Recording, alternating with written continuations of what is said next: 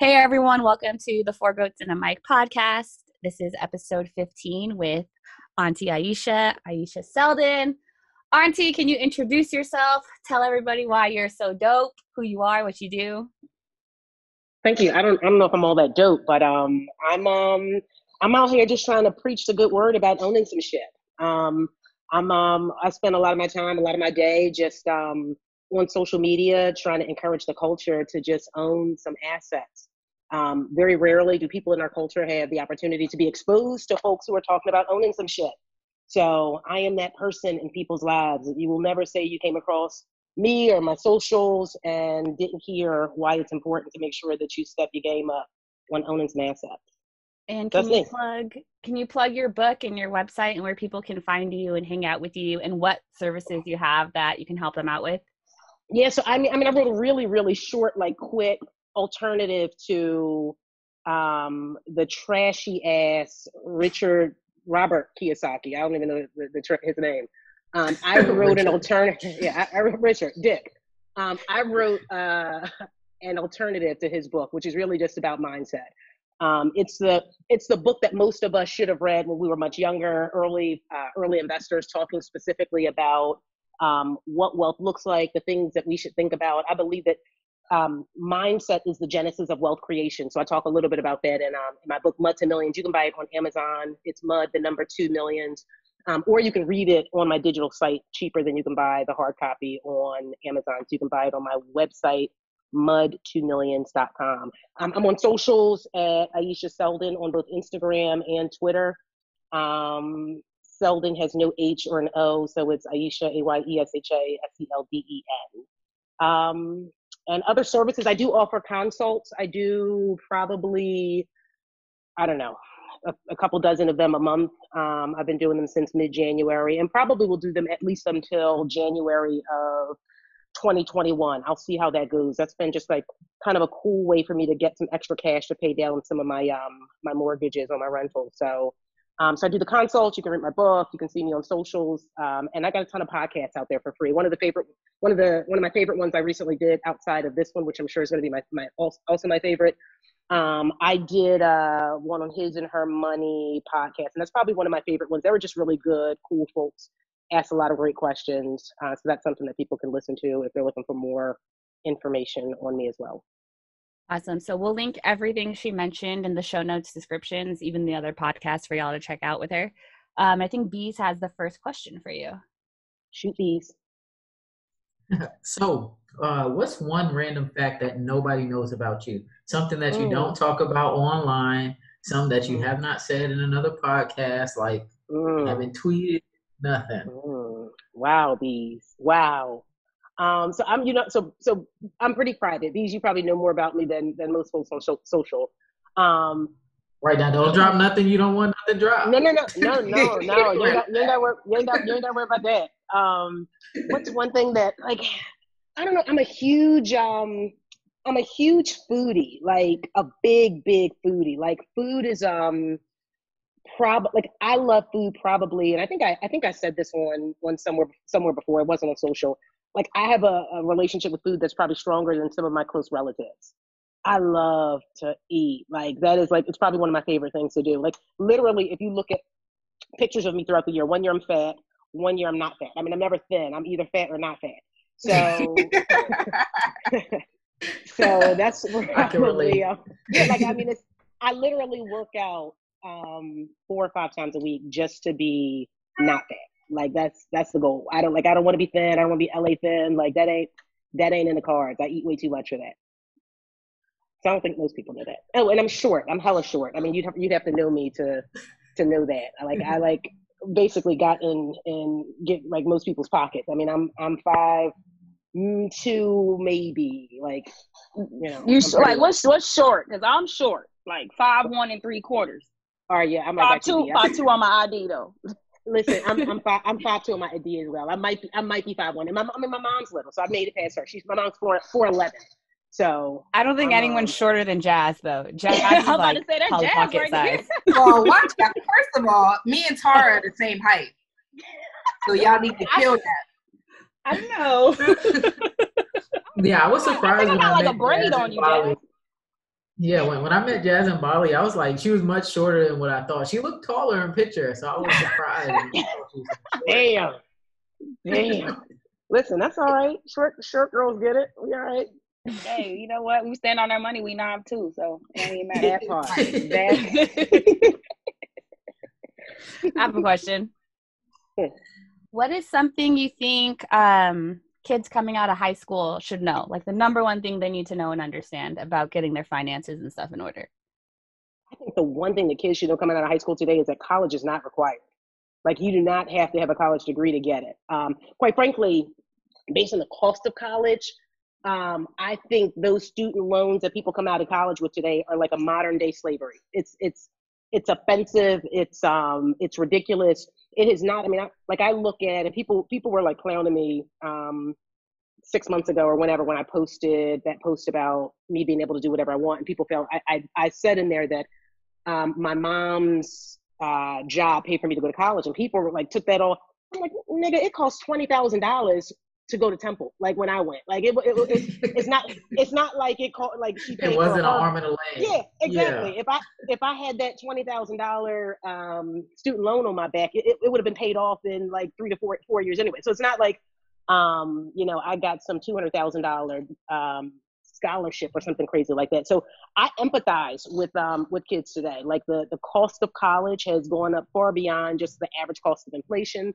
So I would tell high school kids today. I mean, when you think about it, does the average seventeen or eighteen year old today know like what they even want to do with the rest of their lives. So they figure they take two, three years of like a ton of student loan debt figuring out like, oh shit, I, I, I shouldn't be an English major or like I don't like science, you know. So they they rack up all of this debt and then realize that they didn't even know what they wanted to do to begin with. So I'd say just spend some time maybe like exploring um, industries, maybe like intern with um with someone who's a business owner, maybe go to a trade school instead um, I'd say like explore other options, other opportunities before you put that student loan um, noose around your neck. So I got a question with that to go kind of go along with what B said. Um, so if you could do it all over again, would you uh, go to Temple again, or do you think you would uh, take your advice like you did now and maybe intern with a business, or you know, get kind of take some time to learn yourself first? Um, honestly, I wouldn't do anything differently. Um, one, because school was free for me, so I'm in. A, I was in a very different position. Um, if it cost, you know, if I if I had to come out of school today with seventy thousand, eighty thousand dollars worth of student loan debt, yeah, I would certainly explore what else was out there. I mean, I'd probably possibly like I don't know, sell real estate. I'd sell something. I mean, I I did telemarketing when I was in high school. I was really good at it. I was good at sales. Um, you can make a ton of money if you can sell and talk to people. If you can be a good marketer, if you can build build rapport with people. I mean, you can like if you can pound them phones, you can you can do virtually anything and don't need a college degree to do it. So if I didn't have a free education sitting in front of me, which it would have been crazy for me to not take advantage of, um, then sure, I absolutely would have done something different. But I mean, given the fact that I had tuition reimbursement, my mom's a nurse at Temple, so my sister and I both went to school for free. So, but if that wasn't on the table, um, I'd encourage, like, I'd encourage a bunch of other things to explore first, especially if you could like get out there and talk to people. If you had kids, or if you plan on having kids, are you gonna push them to go to school? No, I definitely would not push my kid. Like, you want to go to college, like, get like you can do that or not. I mean, quite frankly, unless my kids wanted to do something like a like in STEM, um, you know, if they wanted to go like to law school or something like that. Um, otherwise, don't go to college. I mean, my niece, for example, she's um, my niece is 26. Uh, she graduated from West Chester University. She does not make anywhere near enough to support herself and pay her student loan debt. So I pay her stu- I pay her student loans.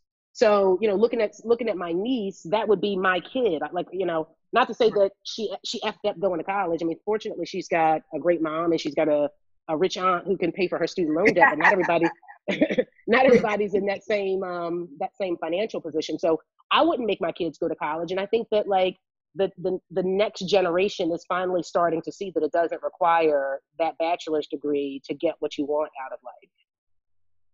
What's your feelings on paying for your kids to go to school? Like, if they were hell bent on going to college but didn't get any like assistance, financial assistance, would you be okay with paying?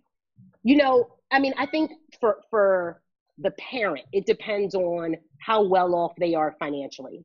So to the extent that you are at a disadvantage in your own retirement because you are paying for your kid to go to college hell no they like they better figure it out they better they better get a gi bill they better like right. panhandle like whatever they got to do um but it like it it would be like like for me and and i could i could pay for my kid to go to college. For me to just say no i'm just not going to pay it. When i could afford to do it and live my very best life um i if they wanted to go i would i would pay for it. But i'm in that financial position.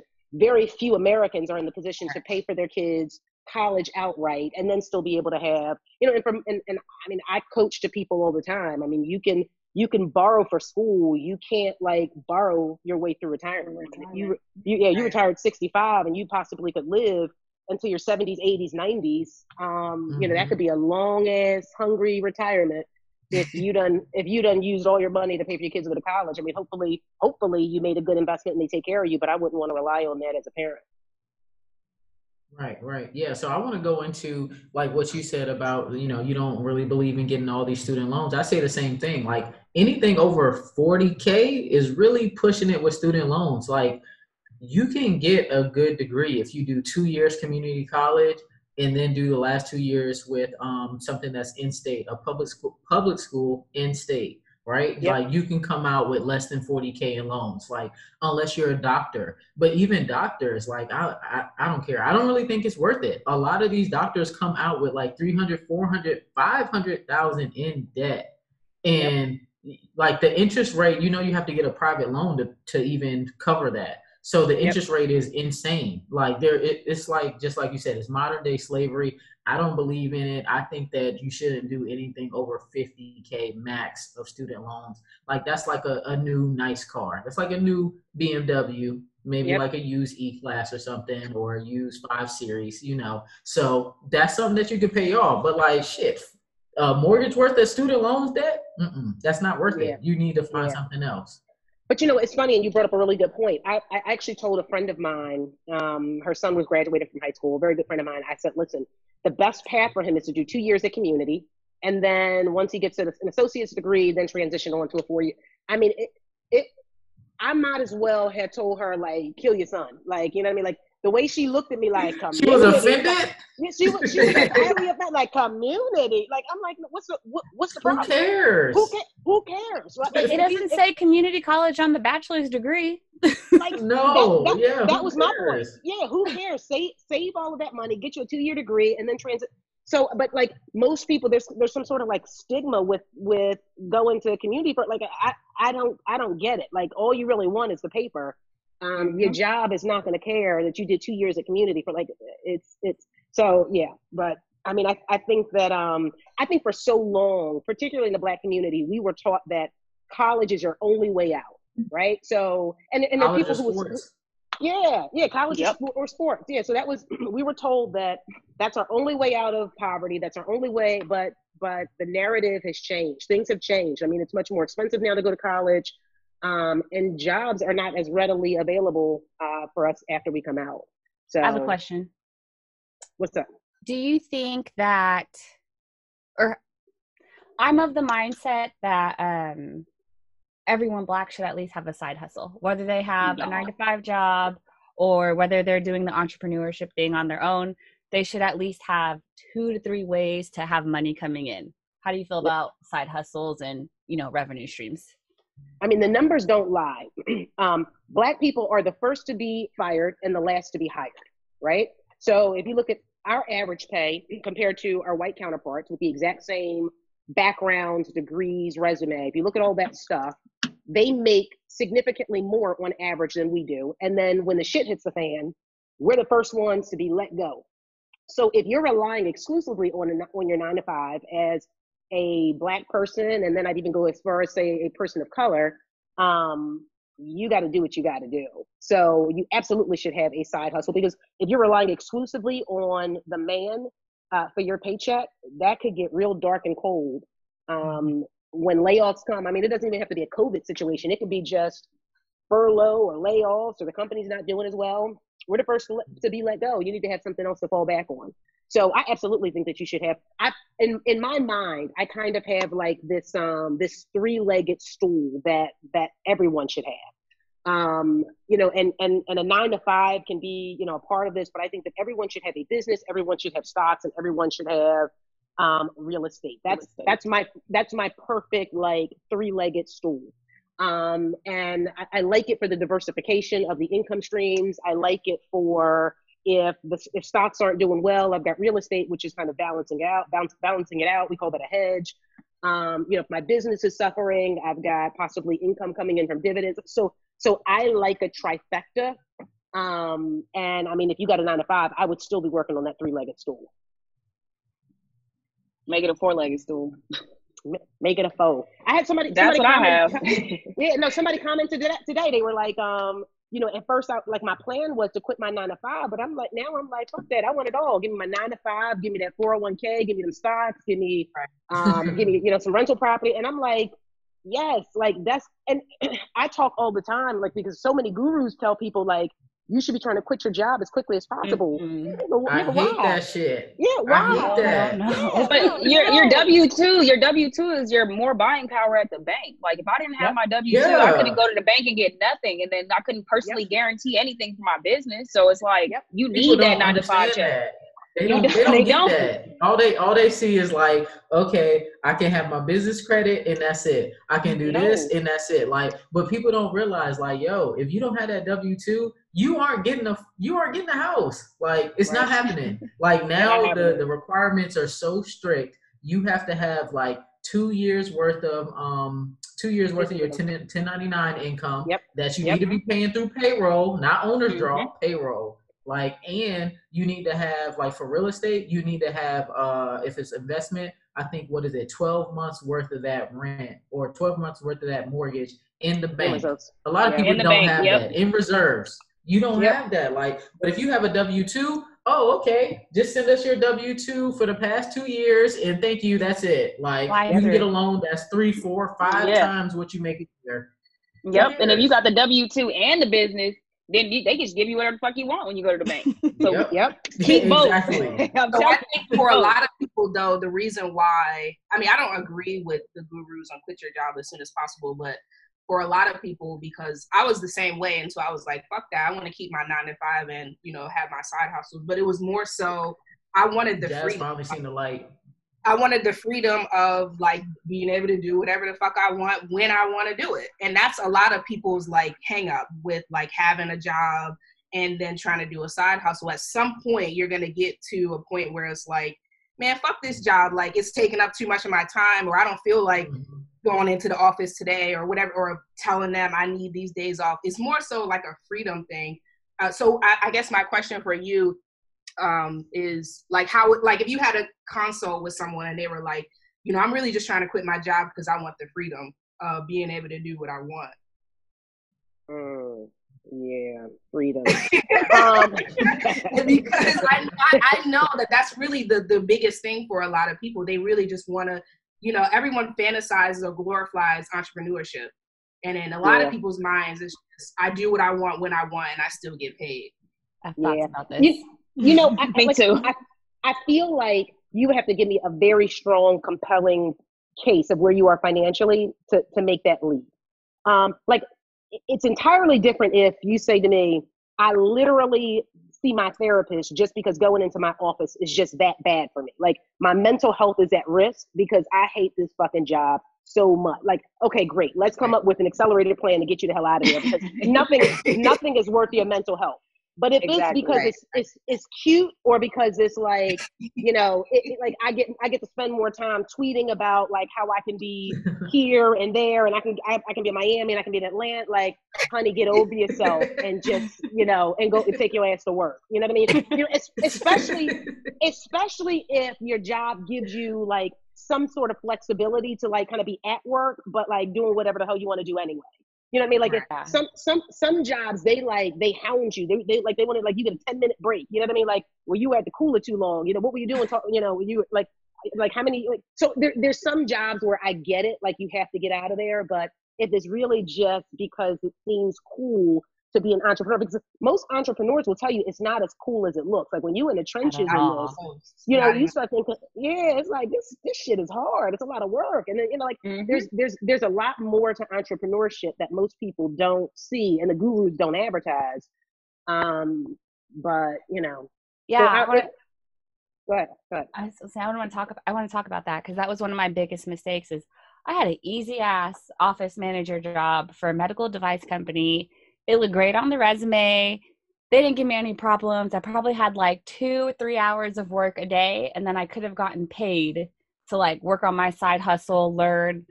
My old mm-hmm. boss would have paid for any certification I wanted. Like he loved me.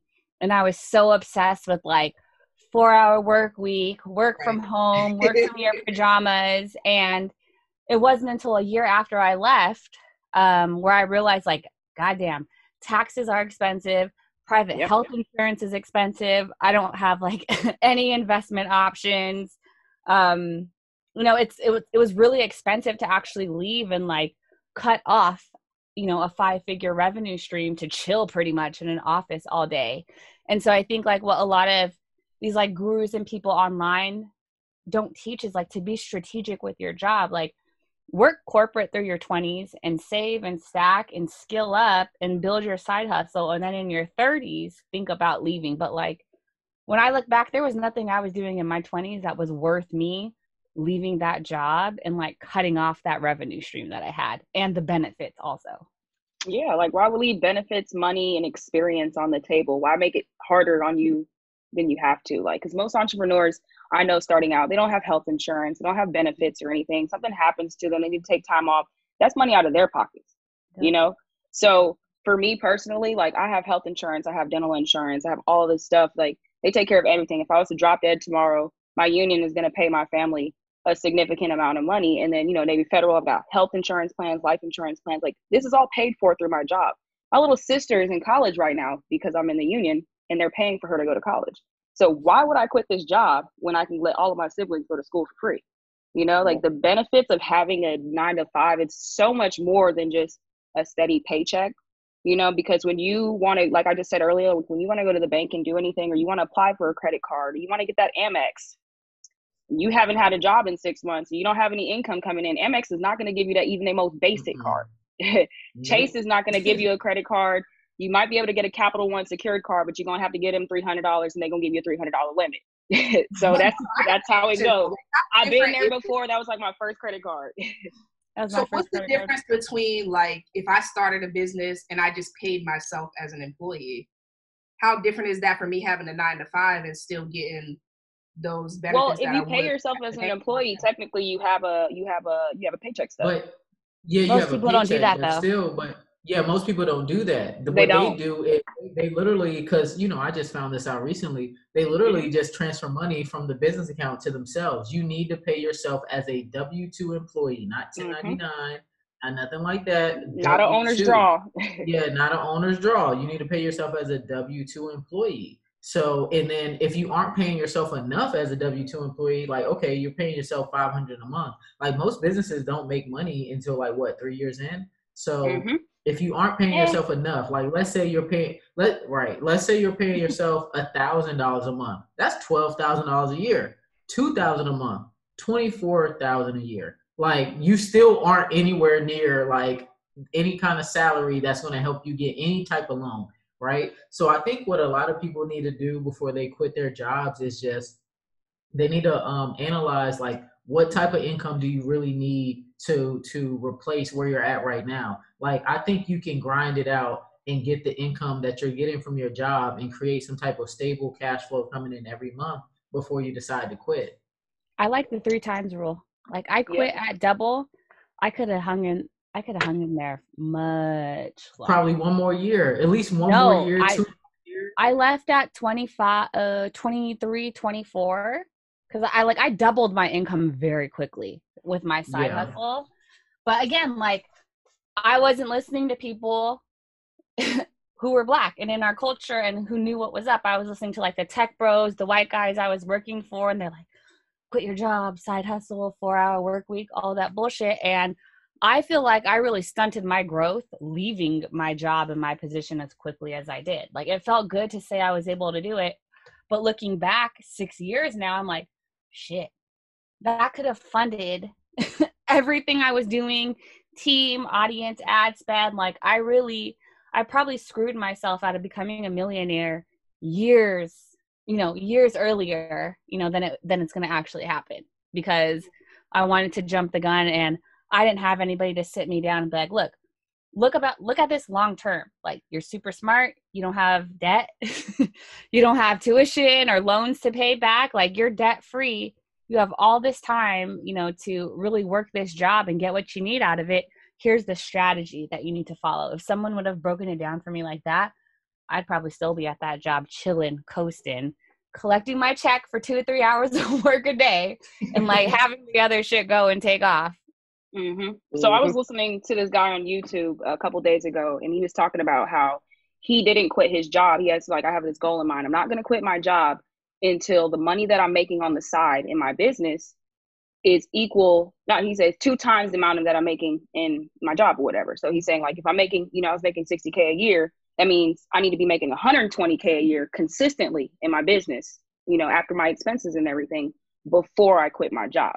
And at first, when he said, I was like, dang, that's like, that's a little extreme. And he said he had to do that consistently for like, you know, six months to a year to prove to himself, okay, I can leave my W 2, I can take care of my own health insurance for me and my family, blah, blah, blah. So I want to hear you guys' opinion on that. Yeah, yeah. Ayesha, what did you do before you quit your job? Yeah. I still got okay, my job. Next question. I like I, I still, I, that's what I'm yeah, thinking. So, yeah, you are you still have it, and a lot of people don't know that. Like you, yeah, still got her job. It. Make sure y'all hear that. Oh, still you still working for the man? You still working so, for the man? So, so I say I say that all the time, but it's not as cut and dry as it as it sounds. That I, I still have my job. So my firm that, and I literally work for the same firm that I came, I started working for right, right out of college my firm is one of the few firms that allows you to have two different, you can go either one of two tracks. You can either stay in the employee channel or you can take what you've built, the client base you've built, and become a franchise. So I was like, all right, cool. So six years ago, I left the employee channel and went to the franchise side. So it's kind of like, yeah, I still got my job, but yeah, I'm technically self-employed. So it's I kind of got an owner employee, basically so I'm I'm I'm not an I'm not an employee at all. I mean, everything is um I get no I pay my rent, I pay for my assistant, I have no benefits, I have no you mm-hmm. know I don't have any health insurance. The 401k that I have is one that I started for me and my staff. So mm-hmm. I get I mean kind of think about it like um McDonald's has some uh, branches that are corporate owned and some are most but most are franchises my mm-hmm. firm works the, works the exact same way. So you're, a fran- you're like a Dunkin' Donuts franchise, basically. basically, yeah, yeah. So I everything the, out of pocket. The brand, yeah, but everything I pay for everything. I pay my rent, I pay my expenses, mm-hmm. overhead, like everything. So, you know, so I, I say all the time, no, I still have my job and I do, but at the same time, I get all the benefits of being an owner. My, you know, my my payout rate is is more than double what the employees get. Um, I get all the benefits of write-offs. I had, you know, I get to pick and select my own staff. So I get all the benefits of ownership, but I still get the corporate umbrella of support and, you know, branding and advertising and, and all yeah. that stuff. Because you're technically so, still under your old company. Correct. Correct. Okay, yep. that's pretty cool. Yep. Yep. Yep. Yep. So, but, like, how many hours do you put in doing your franchise now? Like how many hours is that? Because you don't really talk about that. Like how much work is it now that you you're a franchisee versus an employee? Yeah, I mean, quite frankly, no stockbroker, and that's what I actually do. My franchise, I have a, a practice of clients.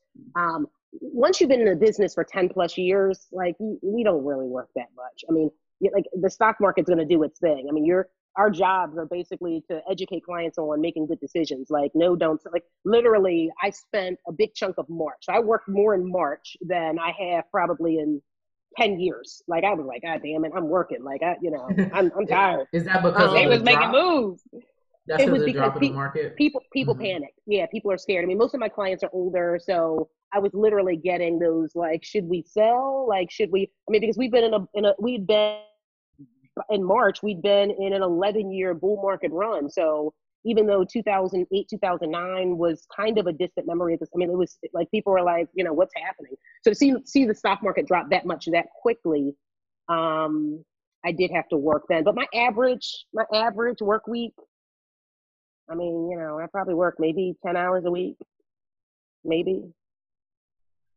That's bag talk right there. So like big bag so, talk. right. right. Right. That's big bag talk. So when people were saying like they were calling you asking if they should sell, like you were telling them to buy, right? Because I know on Twitter you had put a chart on Twitter and it was like a downtrend and then it was yep. an uptrend. I guess it was from the 2008 crash. Yep. And yep. you were like, just keep buying, just keep buying, just keep buying. Did you tell your clients to keep buying? Because I know like when you were saying that, it made me open up my M1 account and I was like, all right, let me start buying now. I was like, I'm gonna just start buying every week. The only part where I messed up was I didn't I didn't take a large amount of money um, and put it into the market like how you recommend like people should do. Like, hey, take a large amount of money, start when it's going down, then keep buying. So is that what you recommended your clients too? So most of my clients are either retired or pre-retirees. So for them, it wasn't so much take capital and buy into the market because they're they're most of them are already retired. It was really just um, responding to them trying to hit the panic button on selling. So, you know, most of them were, I mean, they, you know, they get nervous. I mean, I've never in 20 years seen the stock market fall that much that quickly. I mean, I think it did, it dropped more than 30% in like three weeks. So for me, it was just really trying to give them guidance on why it didn't make sense to sell. The interesting thing was, you know, just trying to remind them of remember 2008, 2009, it came back. It's just a matter of when. I didn't know it was going to come back that quickly. I don't think anyone did when it dropped that much in March. Nobody knew that it would be a yeah, very quick V. Yeah. V it was like a, a, a yeah. very quick V-shaped recovery. Nobody knew that was going to happen. So it was literally it was don't like sell. Yeah, don't yep. sell, don't panic. It'll come back. It always has.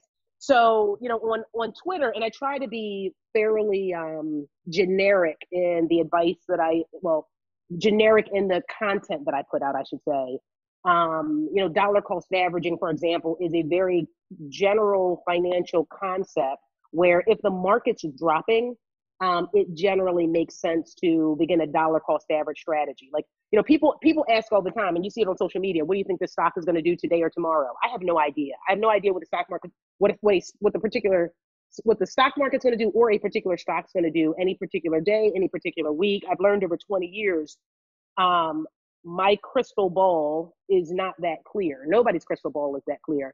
What I can tell you is in 20 years it'll probably be up. In 10 years it'll probably be up from where it is today. What it'll where it'll be next week, who the hell knows? Right, right. So what do you think about everybody trying to get like a quick flip? Like everybody right now is like, all right, I want to put my money in and double it in the stock market in like a week because of the option traders and just because just in general, like because Tesla's been moving like crazy. Like Tesla is up 400%, 450% in the past, what, four or five months? So wow. it's like, what do you think about that? Like, I, I, I think that people should not be looking at the quick, quick flip and look at the long-term horizon. Agreed. Agreed. I mean, I think that, um, I think that it's, it's kind of scary. I'm, I'm, I love the fact that people are excited about investing. I love the fact that people are talking about it. I love the fact that people who would otherwise not be talking about stocks or investing or Tesla or whatever are are curious and wanting to make money. Um, but the stock market is not designed for quick flips, for quick money. Um, and I think that people are making money now, but they could very easily start losing. And I think it's also important to note that people don't talk about those L's on social media. You know, particularly the options traders. People, everybody, like people post the wins, they post the gains. People don't post those L's. So I think that um, I think that people need to be really careful about trying to rush into stocks that have gone up so much so quickly. I mean, and, and I, I mean, I, I've talked about it on social media. These like the best time to buy a stock is not when everybody's buying it; it's when everybody's not buying it. Like were people were these same people talking about buying Tesla back in March when the market was plummeting? Like no. that's when you yeah, that's when they should have been buying it, not after the thing's going up 500% or however much it's going up. I mean, I bought it in in April. Um, I bought my first buy at 500 pre-split. Um, I mean, you know, people were still scared back in back in April. We were just coming out of that really bad um, downturn in March. That's when it makes sense to buy. Like when everybody's running out a door, you run in, and vice versa. Um, but I think that that that feels ugly for people. Um, but making money in the stock market typically is counterintuitive to survival. Like you should feel uncomfortable. Um, you know, you start getting a part, you start being a part of that like big wave, that big part of that oceanic movement. And quite frankly, what most people are saying today. So here's what most of my colleagues are saying today. When you've got like a 67 year old woman or your Uber driver asking, should I buy Tesla? That's when you know you're in a bubble. Like when when everybody's talking about yeah. something, that's when you know it's it's problematic. I was just about to say because of everything that's going on right now, everybody's like, "Yo, Tesla's so cheap today. Tesla's so cheap today." I'm like, everybody's talking about Tesla. There was like, "Yo, two thousand dollars last week. Now it's like four hundred dollars. We should all buy Tesla." And I'm like, I'm gonna just go ahead and stay away for that. It might pull back, and then I can get it for a little bit cheaper because everybody talking about it. Why is my grandmother talking about Tesla? My grandma don't even be in the stock market. She lives on the 401k life, you know. So I, I, that's my sentiments exactly like the way exactly how you explained it. You know, people just need to kind of like when everybody else is talking about it, you know, you can yep. keep your eye on it, but don't put your money into it. You know, wait till everybody else is not talking about it and it does its pullback thing because you know bees knows just like I know we lost a lot of money in Bitcoin. Damn, a lot of money. Where'd y'all buy it? we was trading. Like, we bought in early. Yeah, we were trading. Like we we got in early. So I got in what at, at uh sixteen hundred. Tara got in like below a thousand. I got in like I got in like right at a thousand. But I was yeah, buying yeah. stuff online with it because I, that was just like a currency online. I thought it was like a video game currency thing. And Bees was like, no, no, no, you got to trade this stuff. And she had like a yeah, whole yeah. thread. And then I started trading it. And then we started making money. So then we started trading more like crazy options traders. yeah, we, we, started we made losing. a ton of money. Yeah, mm-hmm. we, we made a ton, but when it crashed, oh, when it crashed, we Ooh, lost a lot. Like I was thinking about it, I was like, man, if I would have sold, like I remember my account was up two fifty at one point. Two fifty, I was up, and I had only in, put in maybe like twenty five thousand was it all Bitcoin or was it like some of the different currencies? It, it, was it was it was the different currencies. It was like okay. I was I was into a bunch of ICOs, which is basically the equivalent of an IPO. So mm-hmm. like I was up to two fifty off of like yep. twenty five thousand maybe maybe yep. it might have been less than that. And like ooh we lost. I remember one day I lost fifty thousand dollars in one day. I remember I that like, day. You screenshot the Delta app. I almost cried. Yeah, I, I lost fifty thousand in one day. Yeah, My, yeah, it was crazy about that though. Yeah. How has losing that much money made you a better entrepreneur and risk taker, or just smarter with how you run business now?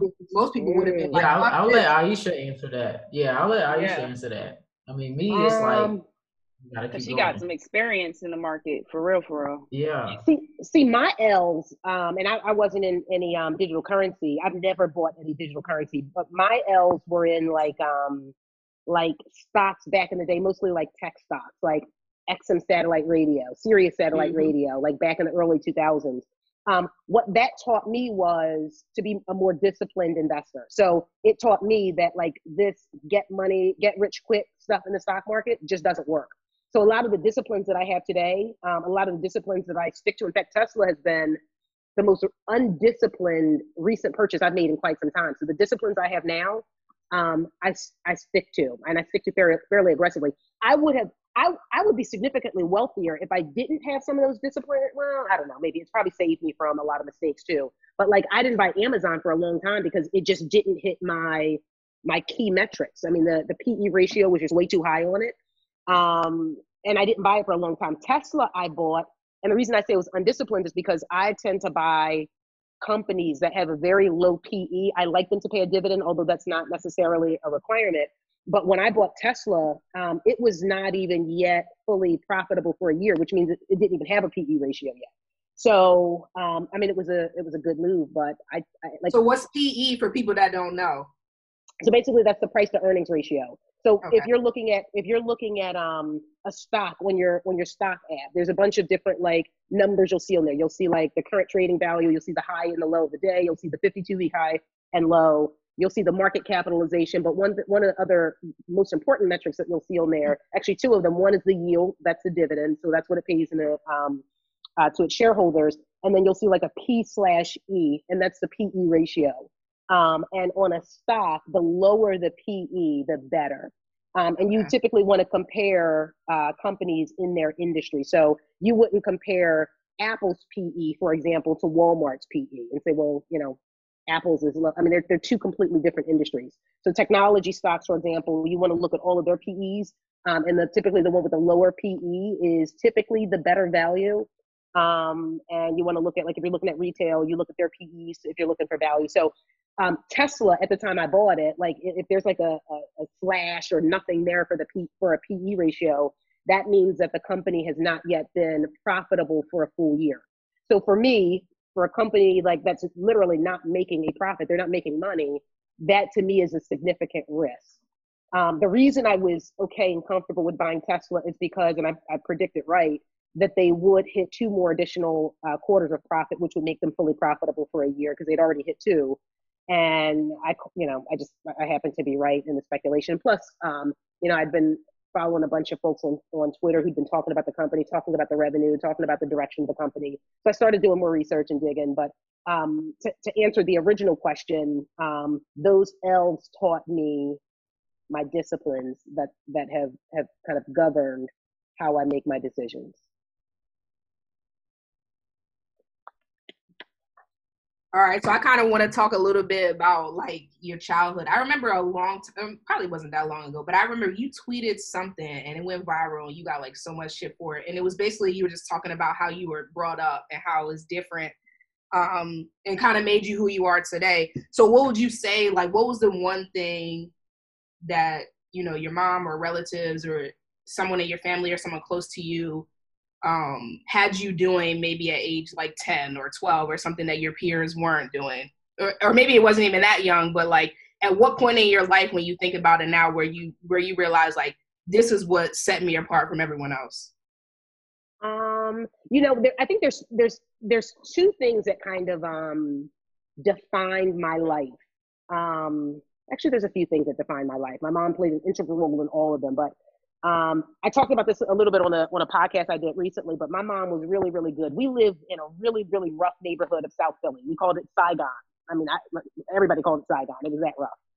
Um, and my mom made it a point, even though she was a single mom, a nurse, and, and worked a ton of hours. On her days off on the weekend, she used to take my sister and I, pack us in the car, and take us out to a really really affluent section of like right outside the city. She used to take us to Gladwyne, the main line, um, Villanova, where there were like these I mean, the, the, the vast differences in wealth between like the poverty that we saw in our neighborhood to Jesus, this is how people live in real life. And she and she made it a point where we, you know, we didn't do it every weekend, but um, she wanted to show us like this is how people who like get it done. This is how this is how you guys can live. Um, so that was really integral for me because it, it gave me a chance in real life to see like the stuff that you saw on TV. I mean, we saw that kind of stuff on TV, but it, it became real. Like, wow, and this this isn't even far from where I live. So that was right. one thing that had a huge had a huge impact on um, had a huge impact on me. Another thing that had a huge impact me impact on me. I was always like about my money as a kid, like always. Like it is no surprise to anyone in my family, certainly not to me, certainly not to my close relatives, that I am where I am today. Like nobody's shocked. Like, damn, huh? Like Ayesha? Like nobody's nobody's like um you know shocked that this i mean like i was that kid that could always keep a buck right um so it was like super it was super important to me to figure out how to make more money and you think like back in the 80s back in the 90s the most affluent people in, in our communities were drug dealers right mm-hmm. like er, like like the, the people with the best cars, the people with the nicest houses, like the people like they sold drugs. Mm-hmm. So I was like, all right, that's what I'm gonna do. Like, you know what I mean? Like, I, I can relate.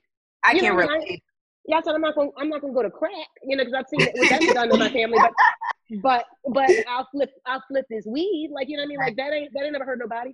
So same, same. So, you know what I mean? So so I had I had um I had a plan. I was 16. I was working at McDonald's. Um, I was getting money. I was saving my money because I was always a saver. And a girl and I at work, we were talking, and I was like, "All right, we gonna we gonna this is how we gonna do it." I had savings. I had like I had my whole bank account. Probably had a couple thousand dollars in there. I was like, "I'm gonna buy it. You take it to school and sell it, and then we just you know we split the profits, and then we'll just keep re-upping." So my mom came in my room one night and I hadn't shared this with anybody like that would have told her. She came to my room one night and was like, "Whatever you're thinking about doing, don't do it. Like I don't know what it is. I don't know what's happening. Um, I don't know what you're thinking about doing, but whatever it is, don't do." Right. And she knew you were plotting. Right. Listen, listen. I mean, like, I don't know what, like, I, I know for a fact that that changed the trajectory of my life. Like, I mean, because back in, this was in 90, Bill Clinton was a president. He would have thrown my ass in prison. Like, he would have thrown my ass in jail, like, for selling weed. I mean, all the, the, the, the same the same drug that people are making, Or making you know, billions off now. making millions off of legally, Bill Clinton would have thrown my ass in prison, like a whole convict, right? Mother's So- information. You'd have been Yeah, running so- that shit anyway, Auntie. Listen, listen, I, She would have got don't- caught. She would have been the next Chapo out here. Like, Right, right. a whole listen. We and would have been why watching documentaries about you. my- listen, I would have been a whole Griselda fucking Blanco. I know Right. it. I, like, I would have had. A, I would. I would single handedly took the whole country down. Like so. So I, I, I know. I know for a fact that that changed the trajectory trajectory of of my life. So I think I think about those things defining me as a kid and defining me as an adult and and just how differently my life could have been um, if if those events if my mom hadn't shown me what was possible um, or if I had become this this big drug dealer. I mean, I could like South Philly was wild back in the day. I mean, I could have been shot, killed. I mean, I could have like I, I could have been arrested. Like I couldn't have a job. The job I have today, I wouldn't have been able to get um, in the securities industry having like a a felony, you know, for for selling marijuana. I mean, that would have that would have completely changed my life. So, I mean, it's it's it's. I mean, my child, like I, I love my childhood. I wouldn't have done anything differently. I love growing up where we grew up. I love like the experiences that I've had. I mean, I I wouldn't change a thing, but um, those events absolutely helped shape who I am. Did you listen to your mom right away when she was like, I don't know what you think you about to do, but you don't need to do it? Or I you was just did. like, out of here. I, I, I did, I did. And what I said to her when she said it to me was, I, you know, I kind of played like, what you talking about? Really? Mm, the- like, mm, what guy done told you? I'm like, you know, I don't know. He, like, he's, u- he's, he's usually spot on, but maybe not this time. I don't know, mom. So I played, I, I played dumb, but like, no, but I did, I did. I like, I was like, all right, you know, I'm, I'm, I'm like, I'm, that was enough for her to just come in my room and that's not something she, that was normal she had never done that before and she's never done that since um Right. so i i like i was like all right i'm gonna i'm gonna i'm gonna take this as like a sign um which it more than likely was Wow. And now you got the sun setting on those beautiful windows. Now i got the sunset and listen I, i'd have had the sun setting on myself. like you know it would've been a I'm over here different- just watching the sunset. Barely. You would have one little ass window. One one little window. listen I, I think I think that in the black community, we need to put like more importance on not getting felonies. Cause like if you get a felony, it really holds you out of a lot of important, like high paying positions. You're not gonna be able to get a government job, you're not gonna be able to get a clearance, you're not gonna be able to do finance and securities. Like you can't do that type of work with a felony. So I mean I think that we should put a lot more importance on, hey, whatever you do, make sure you don't get no damn felony because this is really going to ruin your life. Like people don't realize, like that follows you forever. You can't get rid of that at all. So I think I we mean, a should quick- put more importance on it. Mhm. Bees, a quick a quick story on that. Um, a friend of mine, um, and I used to shoplift a lot as a kid. I mean, I'm from the hood, like you know what I mean. Like I, I stole.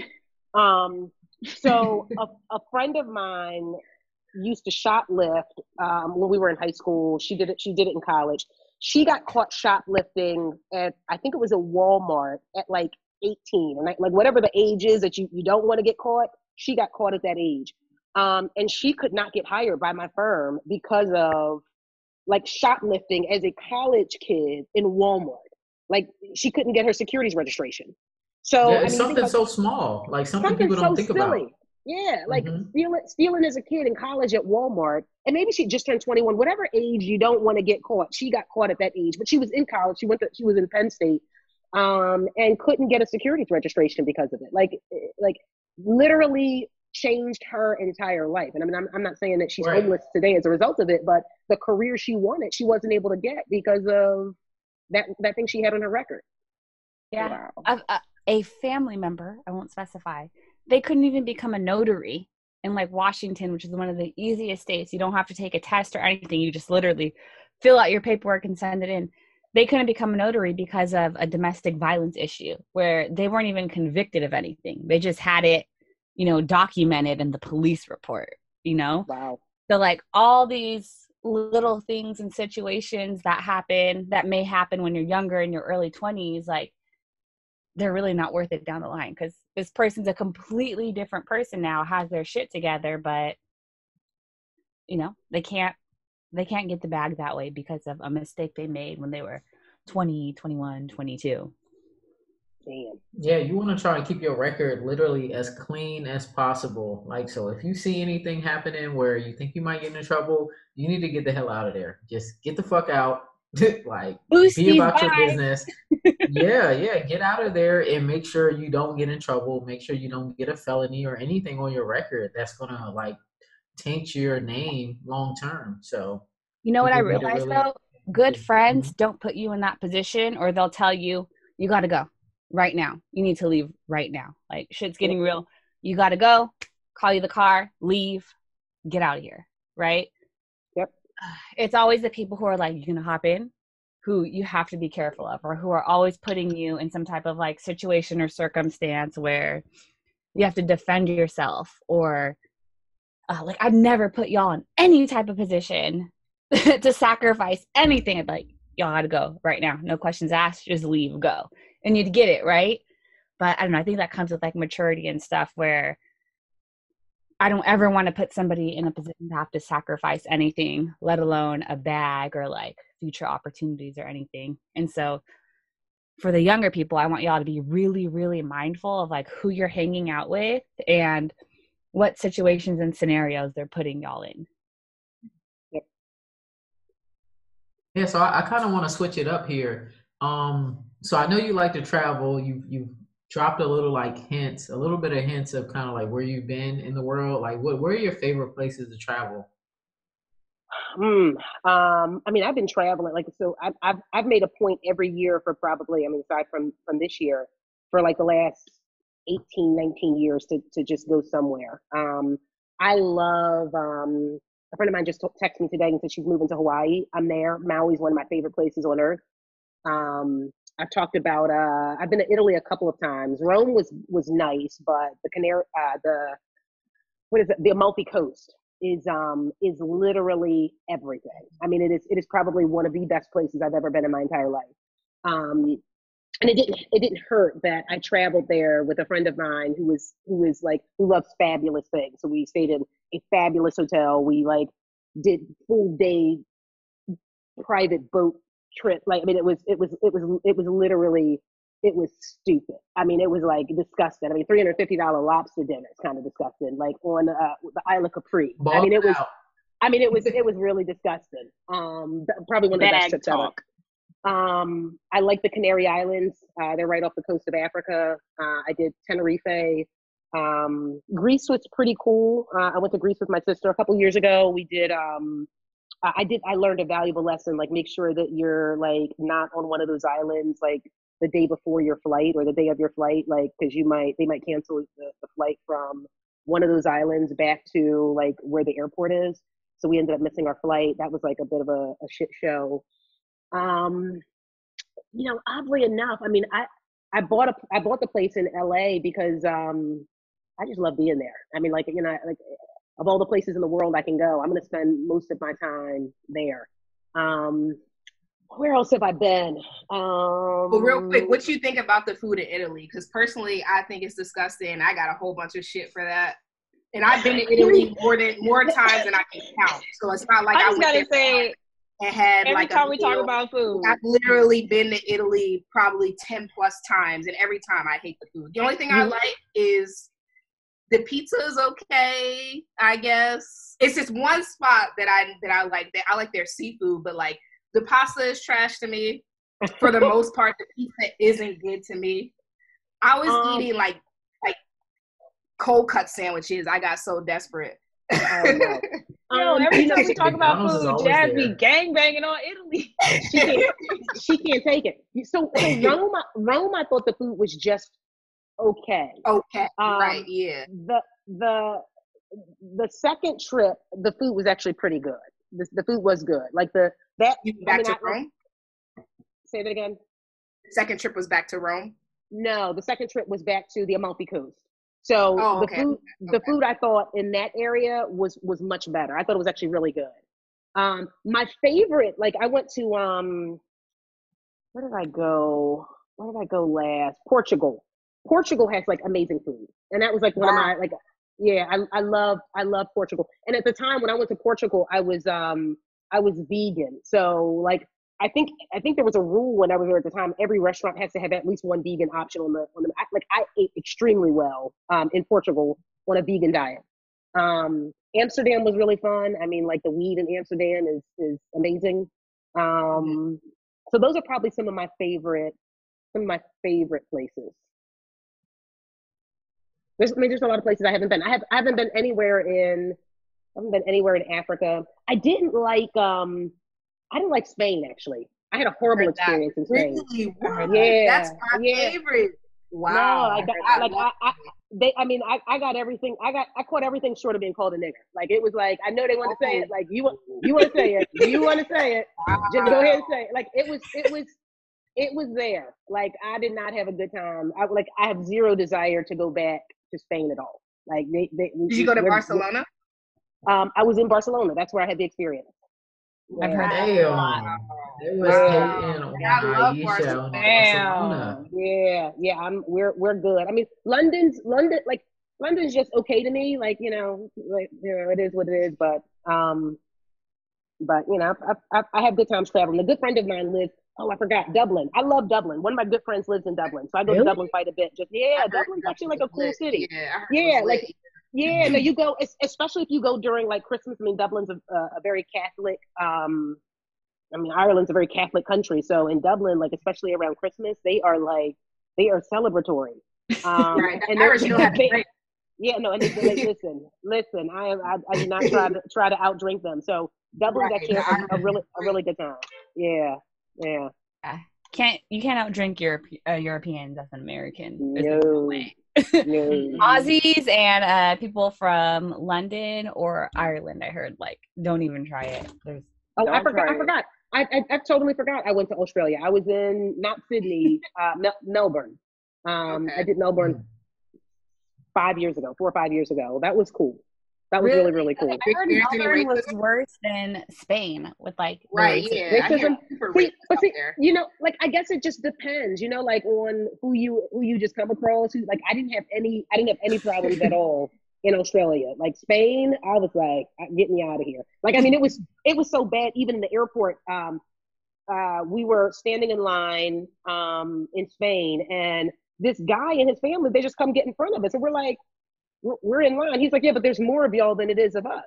I'm like, what Oh, Listen, I'm like, well, like, like, I mean, it was, it, Spain was horrible. It was absolutely horrible. So, you know, and I guess it just, oh. you know, it just depends on like who you come across and, you know, but I had zero problems in, in Australia. Go figure. I felt like that in Bali, like, and it wasn't the locals; it was more so like the French and Italian tourists, where I just felt Well, like Australians, it's hella No, Australians. the- the- yeah, because that's where they go to. That's like their Miami. Well, the Australia? Aussies weren't that bad. They just got the Aussies just got like really shit faced, but like the Italians and the French there were really, really rude and disrespectful to like locals, Americans, everything. Like it was embarrassing how rude they were being. Like Canggu, Mm. Ubud, those were the two areas I went to, and I was like, I don't love the food. Y'all are assholes. Like I really have no desire to like actually go back. Bali is my baby. It's terrible. I had a terrible Ari always hating on Bali. She got to go to different places. Me and Jazz went to Bali. We had a great time. Where'd y'all go in Bali though? Because like Ubud was nothing but white people know, doing just pulled it yoga, eating raw Yeah, I think we was vegan. You know, I can't do that. And then Canggu was a little bit better, but I felt like everybody was like, not everybody, because I'll say like the locals are super nice, super sweet, like very amazing, yeah. very amazing. Very nice. But it was like the tourists where I was like, how how are y'all gonna act worse than Americans? Like that's bad if you're behaving worse than Americans abroad in another country. You know? I was just completely turned off by the tourists and everybody there. Maybe it was the time of year that I went also. I was uh, like, I don't know. like, like I think- everyone though. Did you do you find that when you're abroad and before you open your mouth, people see like your black skin But then when you open your mouth and they realize you're a black American, then the attitude changes real quick. Absolutely. They realize Absolutely. that not a, a prostitute or somebody poor or whatever the stereotypes are. Yep. Uh, My, my experience only was black people, um, a lot of black women are typically prostitutes. yeah my experience was super different like obviously i'm very bright. You know as far as like my skin tone and shit like i'm damn near translucent. So like i i recognize and see my privilege there because they would ask me they wouldn't ask me if i was asian or american. They'd ask me if i was like canadian or something. I'm like no like i'm black. And they couldn't process like me being black tall long hair and then silas Silas looks Thai to them, so they would ask Silas like if he was Thai and stuff, which you know I understood. You know, What what do Canadian people look like? Know. but like it did not process to them that like I I could be African American or mixed, and I feel like in Southeast Asia they don't really have a concept of like mixed race like we do here in the states, right? Like Right. you're Asian or you're not Asian. But I'm also Right. like five seven and 140 pounds and like shapely, right? So it just completely threw everybody off. And I feel like I know the way they were looking at me was out of curiosity versus like people who are, are darker than me, right? Like I could tell the difference and I never saw what I would interpret as disrespect, but I did notice like an absolute difference, you know, between like the Right. interactions and like how nice they were and welcoming versus like other people as well. Mm. Mm. So I have a I have another question for Ayesha. So so what does your house in LA mean to you? Like to me it seems like, you know, that's your made it I made it house. Like you're getting it built right now. Spent a lot on the window, spent a lot on the on the renovation. I know you told me that, you know, you spent a lot of the Tesla profits on the house. So like what does that mean to you? Um, I mean, it's it's it's just really really cool to me to be in a position to be able to do. Like I I, I kind of think of myself as like my my goals have changed. Like when I was that kid that my mom used to drive out to see these like ridiculously sized houses. Like I don't even desire that today. Like I don't I don't I don't want like a ten thousand square foot house. Like when I see those houses, I'm like, how much is that damn electric bill? Like that's a lot. Like that's a lot of situation. Um, but I see that I see my LA property as um, kind of just like the fruition of all of my work. I see it as my sanctuary. I see it as I mean, like I make my money in Philly. I'll spend my money there, just relaxing. So um, when I'm there, I'm not gonna I'm not gonna work as much. I, I mean, I, I work quite a bit in Philly because even even though I may only spend you know I don't know ten hours a week or so dealing dealing with my franchise, um, I still work a lot because I do other stuff. I mean, I do all of my own real estate stuff. I do all of my own property management. I do all of my own um, you know, like tenant tenant uh, screening, all that stuff. I do a lot of other stuff. So um, when I'm there, my goal is to just relax and enjoy myself. I'm gonna have a deck right off of my master bedroom with a with a hammock between two palm trees in my backyard, and I'm gonna just spend like a ridiculous amount of time enjoying what I've worked really hard for. So I'm excited. I'm excited. Y'all gotta come out. I'm gonna have a I'm gonna have a thing. I was gonna say, when's Um, the house poured? Yeah, when we flying out, trying to Yeah, get no, moved no. out. So I'm right it- next it- door, so I'm ready. Wait, wait, you you're in LA? No, Nah, she, I'm in I'm more next door to you than she is. She's all the way I'm in in Portland. Y'all just in the Oh. same coast. That's basically next door. Yeah, yeah, yeah, yeah, yeah, yeah. You are in Portland. You get Y'all- to y'all LA in an hour. Y'all got to come out. Um, I'm gonna, I'm, I am gonna have a whole, I'm gonna have a whole thing. So I'm hoping my family can come out for Thanksgiving. I'm hoping it'll be ready by then. Um, but then I'm gonna have something for for y'all to come out and, and hang out. It should be, it should be pretty cool. I'm looking forward to it. So, what are your All right. thoughts on this? Might be a little personal, but we get a lot of men that come on here and they talk about, you know, how they're like essentially the breadwinners, and I don't see anything wrong with that. But it's always like their partner just basically has to be okay with being like a cheerleader, so to so to speak. So, if you were to get in like a serious relationship, or I don't know if you are in one now, but how do you feel about if your man was like, "Well, I want you to kind of like." relax on all the hustle you do and let me take care of it. That would never happen. That would never happen. yeah, that, that there, there, there, there are so many reasons that would never happen. Um, I wouldn't be so- my man, first of all. yeah, no, I'm. Um, But I mean, a lot of the men that we come on here, that's all they talk about is how they're the provider. They want their woman to, you know, you know, sit back and chill in a sense because they got it. And I think that's bullshit. yeah, no, um, um, I I mean, I've never, I've never, um, that's an interesting question. I've never even, I've never even dated anyone who's had more money than I've had. Like, I, I, I See, don't- my, my tweet was right. My tweet was right. I yeah, tried I to don't, tell people. I don't, I don't ride shotgun well. I mean, I'm usually the driver, so. like that. I, like I can't, I, but that's and that's and that's just who I am. I'm, you know, I've, I've got a bit of a type. Like I don't even know how I would feel in in that position. Like, did, like did you just call me a bitch? Like, you know, so I like I can't even, I can't even fathom. I can't even fathom that. Like that. I, yeah, that's and I mean, I'm not in a I'm not in a relationship, but um, and and it's largely because I just work too much. Um, but yeah, no, I couldn't. You know, I like I, I believe in like respect and and and if that re- if that works, you know, if that dynamic works in someone's relationship, more power to them. Um, that just wouldn't work in mine. More power to them. I agree. Yeah. So would you be? o- What? How do you feel about having a house husband or a house? Yeah, a house husband. Is that hmm. the right word? Or a wife? How, yeah, is that the right word? Where your man? Could you even imagine? They're in the house. I couldn't imagine that. just off the um, tweets alone. Just off the tweets alone. Just saying, I just couldn't even imagine that. Yeah, I don't house think I could bitch? Is that what you asked? How do you feel about having a house bitch? If he was like how women be stay-at-home wives, what do you feel about a stay-at-home husband? I must log off. I cannot. Ari said a house bitch. Oh my god.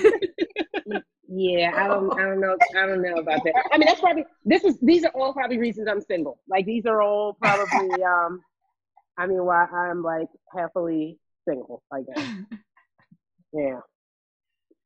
yeah, no, I absolutely feel not. I just get sick of men coming on here talking about what their women got to do, and I just be like, what? why? Why is that the only option to sit back and chill? No, if you Yeah, I bitch mean- at me about work, like it's an automatic dub. Like leave me alone about work and business. Like it is what it is. You gotta accept it or walk. But, but you know, there there are a lot of women who want to do that. They they want to play Yeah. that role, or they want, you know, they're, they're so. I mean, I guess that's the type of woman that they're looking for. I mean, there are plenty of women who listen. I got the I got the home. I love to bake. I love you know whatever it is that people do at home. Um, and that's cool. You know, uh, like I don't knock any, I don't Like I get it. Like if you're pregnant or like you had a kid like one to three years ago, like all right, heal, chill. But like I was bored as fuck being a stay-at-home mom. Like But you're like very using brain cells just talking to somebody who could not talk back and was just like vomiting everywhere all the time. Like, no, this is not for me. Nanny me, please. All day. but you're you're you're very you're very different. You know, we're I think we're we're we're all cut from a very similar cloth. I mean, but there there are women who who and I don't knock them. They like they want what they want. They don't want to they don't want to work. They don't want to you know they like or they're I take that back. I shouldn't say it that way. They're they they consider their work um you know in the home. And that's Homemakers, that's- yeah. That's cool. Yeah, we Right. we we're all we're all built different. Like, you know what I mean? Like whatever floats your boat, sis. I'm cool with it. Nanny Yeah, I feel like everybody everybody has something they hate. And, you know, there's some women that do not like corporate life, and you know, homemaking is what makes them happy. And for me, like, I can't be in the house all day. But then there's times that i, I know people that that enjoy that. They enjoy just Yep. doing everything and you know having that. And I feel like everybody has to find what they enjoy. And some people enjoy a mixture of both. You know, working part time and still being part time in the family. You know, the way they have a little time away from the family. So find what you like. We're not knocking what you like, but I can't. I can't stay in the house all day. I'm probably gonna have to nanny. I, I like those text uh, notifications with deposits. You know, waking up. I like cleaning up. Yep. nice. So that actually, I, I like actually- cleaning up. You I like tell- cleaning up? I tell Ari all the time. Yeah, I tell Ari all the time. I was probably a janitor in my past life. Like I love cleaning toilets. I don't know what the fuck it is about it. but Nah, I mean, I so I read somewhere that that's Hell like no. you just like the process of taking something from dirty to clean. Nah, I read that in like a psychology article. There are like people I like that like seeing to clean. someone come in and like paying a little amount versus what I could make in that two three hours, and it's like it's clean, it's beautiful. I didn't have to do shit. the rich. I could make money. no, you won't. You won't catch me scrubbing a toilet. Like the, I like cooking. That's my thing. I like to cook. You know that feels good. That's fun. But like, clean a toilet, I'll be damned. Like nah. Fuck that. So It takes Ayesha, like two I got seconds. a question. huh. So um, I always ask everybody this: uh, money's not an option. You don't have to work. You know, uh, you don't have to do anything for money or to take care of bills or you know worried about anybody in your family. What She's would like, you I'm be mad. doing? What's the most random thing that you would be doing? You know, like playing the cello or I don't know, volunteering in another country. I'm going to say this in the most humble way possible. Money is not an option. I know, I know that, I know that, I know that. But I'm just saying, you could be doing something else random in life right now, Okay. like okay, okay. What would I be I was doing? going say that's her life. Money. All right, she's like she's You living that look, shit right you didn't now. have to wake up and Living that life manage your right now. properties. I like. I kind of want a like regular job, like the, the- like the kind of shit I think That's about is how like rich you are. Yeah, like I just sometimes I look at like people working and I'm like that looks kind of fun. Like Oh hell no! I need your kind of money. listen, no, si- like hear me out. Like sometimes I kind of look at like rich. like big corporate offices and see people having like interactions with other colleagues and stuff and think I would I would fucking kill that job. Like I would like like a good administrative assistant. That's that's what I would be doing. I would be a bomb ass administrative assistant. I would I would rock they fucking world. Like I would like they wouldn't be able to breathe without me. Like that's what I would be doing. I would like I'd be like a bomb ass secretary. Like don't even call me an administrative assistant. Listen, call me a secretary, not even administrative assistant. I would like I would destroy it. That's how I got my start. I started as a receptionist, and then like Mhm. two three months operations, just running shit. Like, nope, you need to be here. You need to do this. Nope, you're doing that. Nope, nope, nope. Just naturally, just telling people what the fuck to do. I am shook. I think I got so much money. expect you to say that. Yeah. So she said, "You know what? Yeah, I wasn't expecting it either. I thought you would say, I don't know, like a zookeeper or something. I would learn how to surf or something." She's talking "I want to go to work." That's all. I was watching. Yeah, I would be out That's there that like, bag talk. surprised. right She's a there. That's Taurus, like- kind of bag talk. She's a Taurus. All tourists know how to do is work. So I'm not surprised at all. Wait, wait, Yeah, I when's your birthday? balls. What's Taurus? When's your birthday? Cinco, Cinco de Mayo. Ooh. Oh, I, I had a coworker. Her birthday was Cinco de Mayo. Okay, okay, all right. I won't forget that. Yeah, yeah. I will be um. That's what I will be doing. Just like just in there working. Like you ever see those? You ever see those like um those shows where like nobody knows that the person is the boss? You know what I mean? Like Undercover wouldn't boss. I think Undercover I would- boss. I would I wouldn't tell nobody. I'd just be in there like like packing my lunch, just you know, borrowing money from people and not repaying it. Just I would be in I there can see that. I can see that. I can see that. Let me hold the twenty dollars till next check. right, right. They gonna run Ayesha out of there. They be like, "Wait, you own this place? You owe me like hundred fifty dollars." See ya. You sharing on the Aries? That'd be me. crazy. That'd be me. That'd be me. Oh my gosh. All right, y'all. Let's wrap this up. It's been like an hour and a half. I'm sure Auntie has Okay. some other shit to handle. Right. Okay, okay. Let me let me ask the last question. So so what do you think your biggest accomplishment is so far? Mm. I already know what it is. I just want to say it without getting emotional. So my grandma passed about a year ago. Her knowing my grandma never owned a house. Never, never like never owned a property. Her just knowing and seeing like and she would always ask like well, what's going on with your house on Erie Avenue? What's going on with this house? What's going on? She was always so fascinated, would ask me a gazillion questions.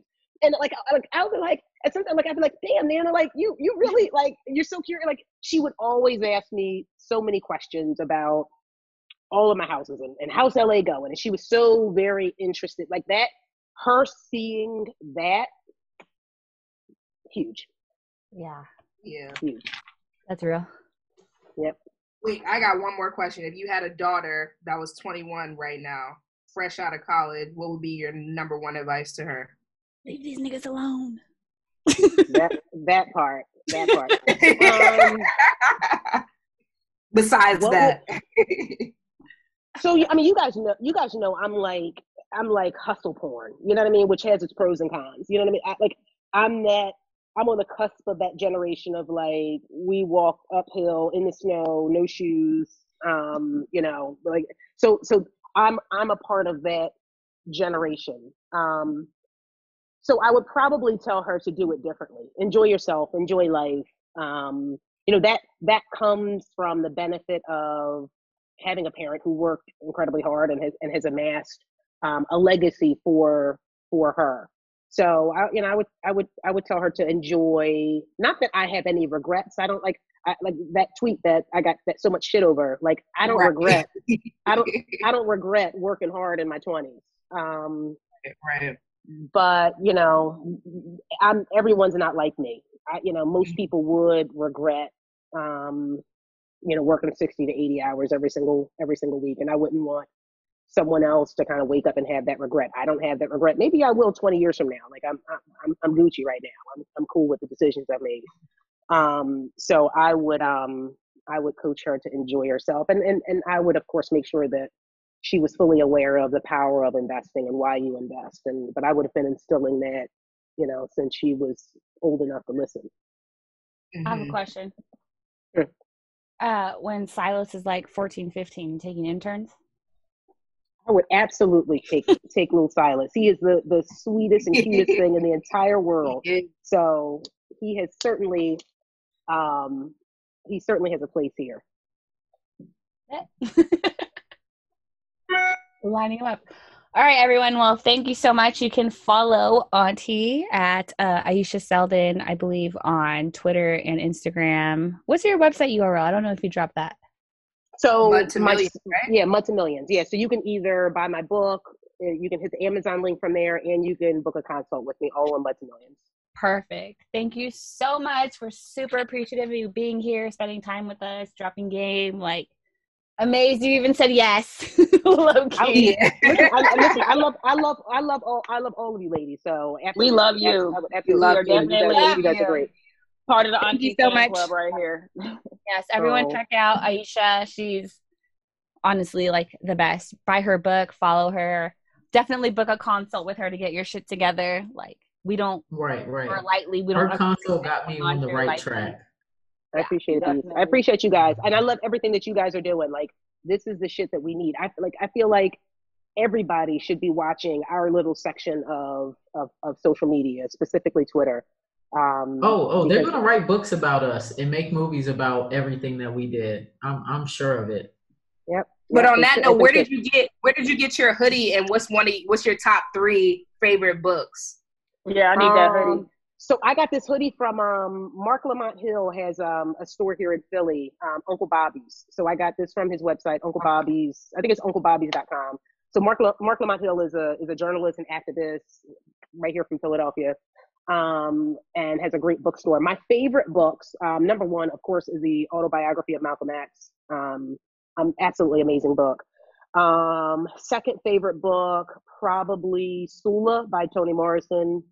Um, third, I'll go ahead and give it to The Color Purple, Alice Walker. Nice. None of which are business books, by the way. You're right, you know, and I love since that. We're talking, since we're talking my favorite books, those are my favorite.